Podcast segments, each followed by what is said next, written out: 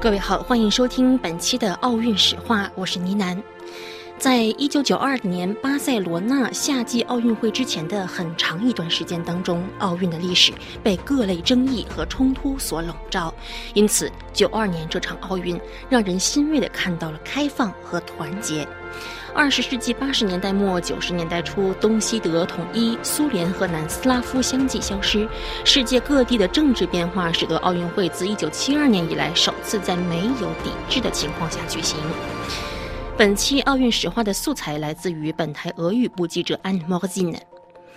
阿曼多·卡尔沃于1987年加入巴塞罗那奥组委。他首先担任技术和基础设施总经理，之后担任过运营总经理，并在奥运会期间担任奥运村总经理。在投身奥运之前，他曾在西班牙索尼公司工作。这一事业上的大转向，据他来说没有什么特别的，因为九二年巴塞罗那奥组委当中没有任何人有组织大型体育赛事的经验。他解释说，当时我们主要的挑战是奥组委中没有人有组织如此大型活动的经验。我们和曾在其他奥运组委会工作过的人交流过，我甚至在八八年汉城奥运会前夕在韩国住了三个月，以跟踪奥运会的筹备工作。但巴塞罗那奥组委这里没有人有这样直接的奥运经历。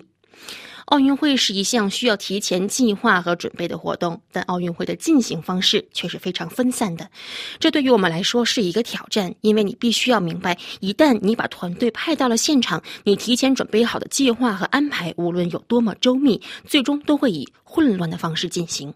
因此，有两点至关重要：首先，信任你的团队；其次，给予他们实地决策的自由度。当有事情发生时，人们通常没有时间向上级汇报咨询，而问题必须在几分钟甚至几秒钟当中得到解决。因此，我们必须谨慎选择和构建团队。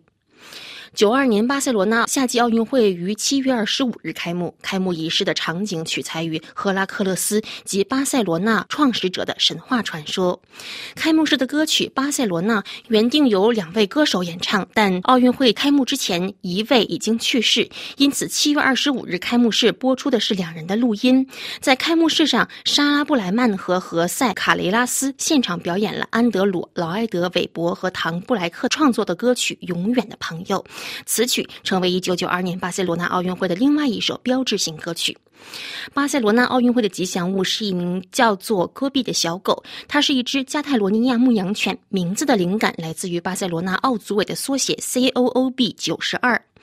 戈壁是由瓦伦西亚的一名设计师所设计。至于奥运会的官方会徽，则以一个男子跳过由奥林匹克五环组成的障碍物的抽象图形来表示，由巴塞罗那艺术家何塞普·玛利亚·特里亚斯所设计。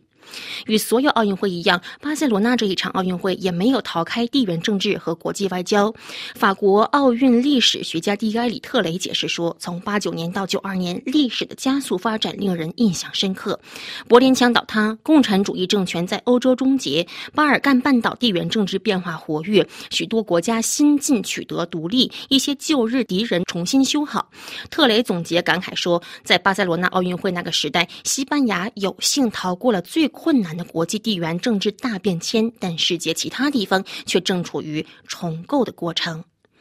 巴塞罗那奥运会上，统一了的德国派出了联合代表队。阿曼多·卡尔沃回忆说：“共产主义和资本主义的德国统一之后，就共同派出代表队前来参加巴塞罗那奥运会的事情，并没有出现特别的困难。”他说：“我记得我们与不同的国家奥组委举行了会议，当时我会见了西德国家奥委会和东德国家奥委会的代表。”但最终一切都进展顺利，他们只是简单的通知了我们东西德代表队要合并的消息，没有造成任何组织方面的问题。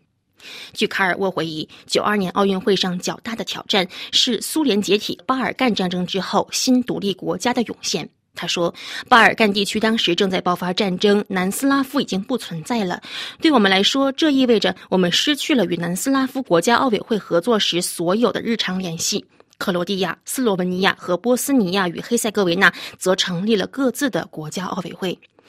法国历史学家丁埃里特雷表示，对于新独立的国家来说，拥有自己的奥委会并参加奥运会是得到国际层面认可的重大标志。从这意义上来说，国际奥委会几乎扮演了造王者的角色。一个新国家的国家奥委会一旦得到国际奥委会的认可，那么接下来这一个国家往往会在联合国层面也得到合法化。九二年，波斯尼亚和黑塞哥维纳、克罗地亚、斯洛文尼亚首次作为独立国家参加奥运会。阿曼多·卡尔沃回忆说：“当时奥运会开始的时候，我们没有克罗地亚或波斯尼亚和黑塞哥维纳的国歌。我们要求这些国家为我们提供各自的国旗与国歌，因为当时我们有的只是南斯拉夫的国旗与国歌。”此外，一九九二年巴塞罗那奥运会还是苏联解体之后，爱沙尼亚、立陶宛和拉脱维亚作为独立国家，以本国国家队参加的第一届奥运会。与苏联其他前加盟国不同的是，波罗的海三国及时提交了国家奥委会的注册申请，并恢复了在二战前夕中断的会员国资格。因此，这三个国家各自的代表队都得以前往巴塞罗那参赛。塞尔维亚获准派代表团参加巴塞罗那奥运会，但条件是其运动员必须遵守奥林匹克中立原则。卡尔沃解释说，当年的奥运组织者担心巴尔干战争会在代表团之间造成冲突，因此在奥运村为塞尔维亚运动员准备了一个特殊的地方。不过，前南斯拉夫国家队之间的互动在奥运会期间没有造成任何问题。他回忆说，在奥运村比赛期间，我可以肯定地说，这方面没有出现任何问题。我亲眼目堵了塞尔维亚和克罗地亚运动员之间的互动。我看到在奥运村的食堂当中，塞尔维亚人和克罗地亚人并肩坐在同一张桌子上，没有任何问题。由于中立原则，塞尔维亚运动员在巴塞罗那奥运会上既没有使用本国国旗，也没有使用自己的国歌。卡尔沃说：“从体育角度来看，我记得南斯拉夫篮球队入选了奥运会比赛，但是南斯拉夫当时已经不存在了，南斯拉夫球队也因此消失了，所以国际篮球联合会就必须寻找其替代者。最后，塞尔维亚人以独立奥运会运动员的身份参加了这场奥运会，即只参加个人项目，不参加团体项目。”当塞尔维亚运动员进入体育场或者获得奖牌时，我们使用的是奥林匹克旗帜，奏响的是奥林匹克会歌。还有一点值得一提，那就是在巴尔干战争期间，巴塞罗那奥组委和巴塞罗那市民向萨拉热窝的民众提供了人道主义援助。萨拉热窝也是一个奥运城市，那里曾经举办过1984年的冬季奥运会。